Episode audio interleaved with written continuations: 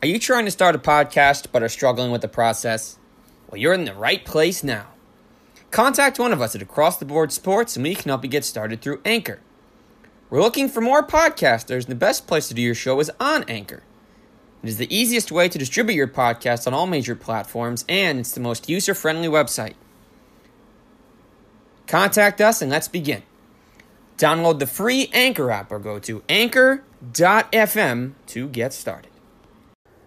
Ladies and gentlemen, good afternoon and welcome inside the latest edition of Across the Cavs. As always, I'm your host, Zach Weiss, giving you the latest scoop on what's happening in Cavalier Kingdom. And right now, it ain't too great. Things are not going too well, and you think a 14 and 40 team with a player in the Rising Stars game and Colin Sexton, a couple other young studs, and Darius Garland and Kevin Porter Jr don't make any negative headlines over the All Star break. Well, you know, they beat the Hawks 127 to 105. That was all fine and dandy. That was a great win for them. But, you know, uh, that's the last positive we saw. And that was his last game before the break. It was good to see. And now they got a new coach coming in JB Bickerstaff, John Beilein, gone. He was 14 and 40 while he was here, and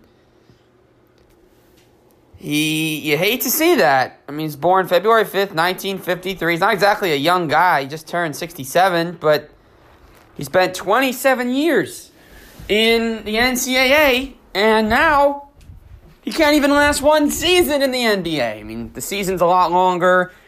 There are many factors that tie into it, but wow. John Beilein, done in Cleveland.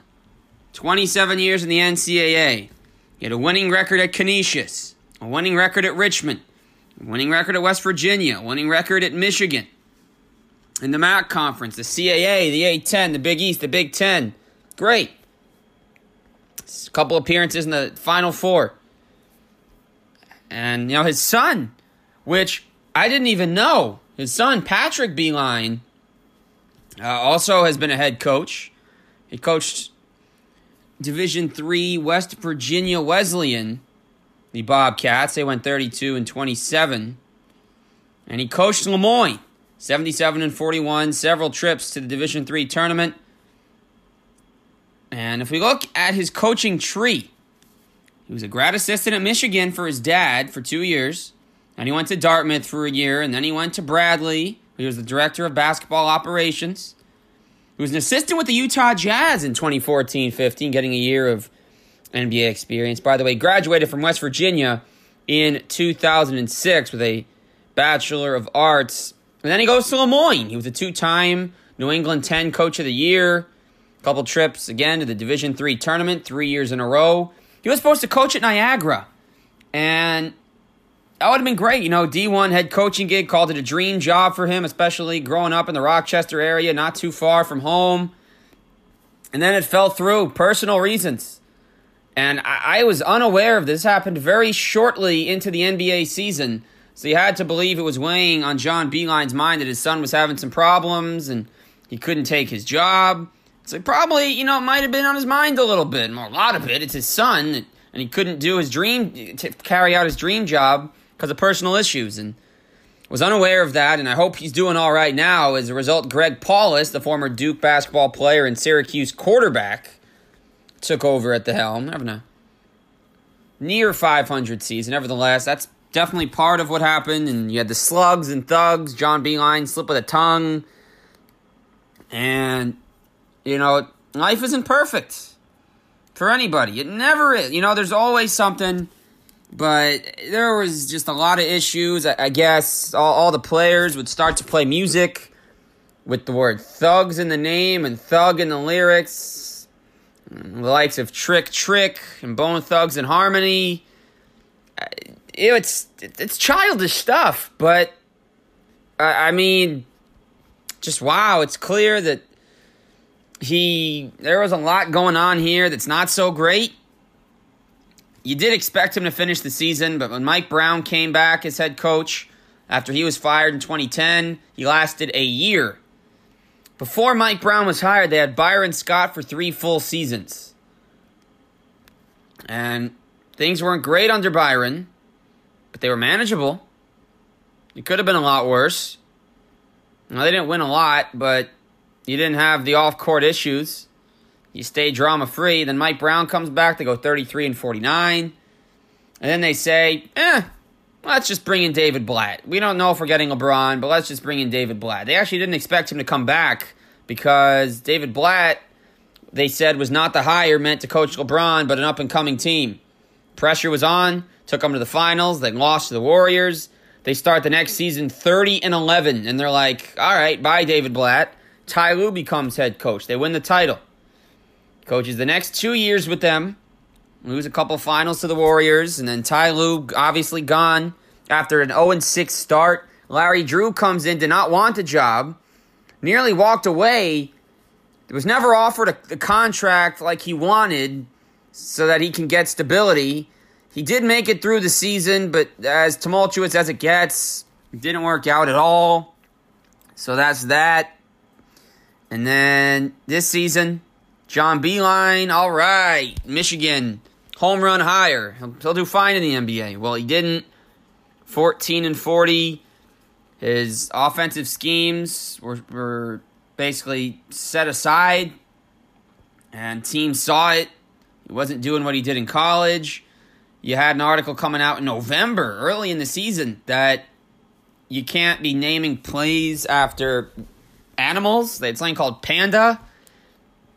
And a player, anonymous player, said it was child that you, you can't do that. It was immature. You had all last season with the Cavs, all the veterans saying Colin Sexton's not ready to play when he was starting.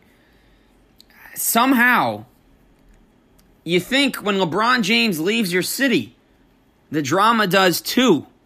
And LeBron was great for Cleveland. He's the greatest player that ever played for the city and probably will be the greatest they ever have, no matter how many years go by. It'll be the case for any city. Miami, except for the Lakers. But nevertheless, maybe we'll see what happens there. But the drama is supposed to stop. LeBron goes to LA. The Cavs can rebuild, start from scratch again, and do what they almost did the last time before he came back, which is a couple years, you know, lose some games, get some picks, and then eventually start winning 25, 30, 35 games. They're not even on pace to win 25 right now. And we'll go to subject two on JB Bickerstaff. Not a big fan of this hire. And he's the associate head coach. It makes the most sense. No one else around the team will know what to do. So we look at his coaching tree. He was a three-year or his coaching career. He got to the NBA at the ripe old age of 25 as a three-year assistant in Charlotte under his father Bernie and he spent four years in Minnesota. He was an assistant in Houston for five years or four and a half years. And then Houston decided after 10 games they wanted to fire Kevin McHale in 2015 16. Okay, goodbye, Kevin McHale, 36 year old JB, your time to shine. He goes 37 and 34. They win one game against Houston and go 1 and 4 in that series. That was it. But they had Dwight, they had Pat Bev, they had solid wings, James Harden. Nowhere. They went nowhere. Associate head coach in Memphis. Okay, new city. First year. Make the playoffs. That's all great, you know. They lost in the first round to the Spurs, but they fought their tails off. Year two. Oh no! We're 19 games in, and David Fizdale is fired. They fire Fizz. Bickerstaff goes 15 and 48, but yet found a way to get the job for another year. Last season, JB 33 and 49, third in the division. Not that they had a, not that they were expected to go anywhere, but you had Mike Conley for a good stretch of the year. You know, Jaren Jackson had come on. You acquire Jonas Valanciunas. You began the year with Gasol.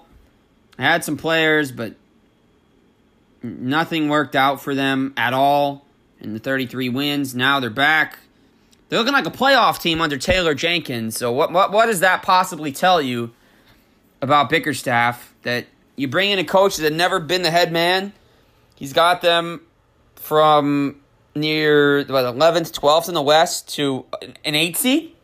Almost as many wins as last year with still 28 to play.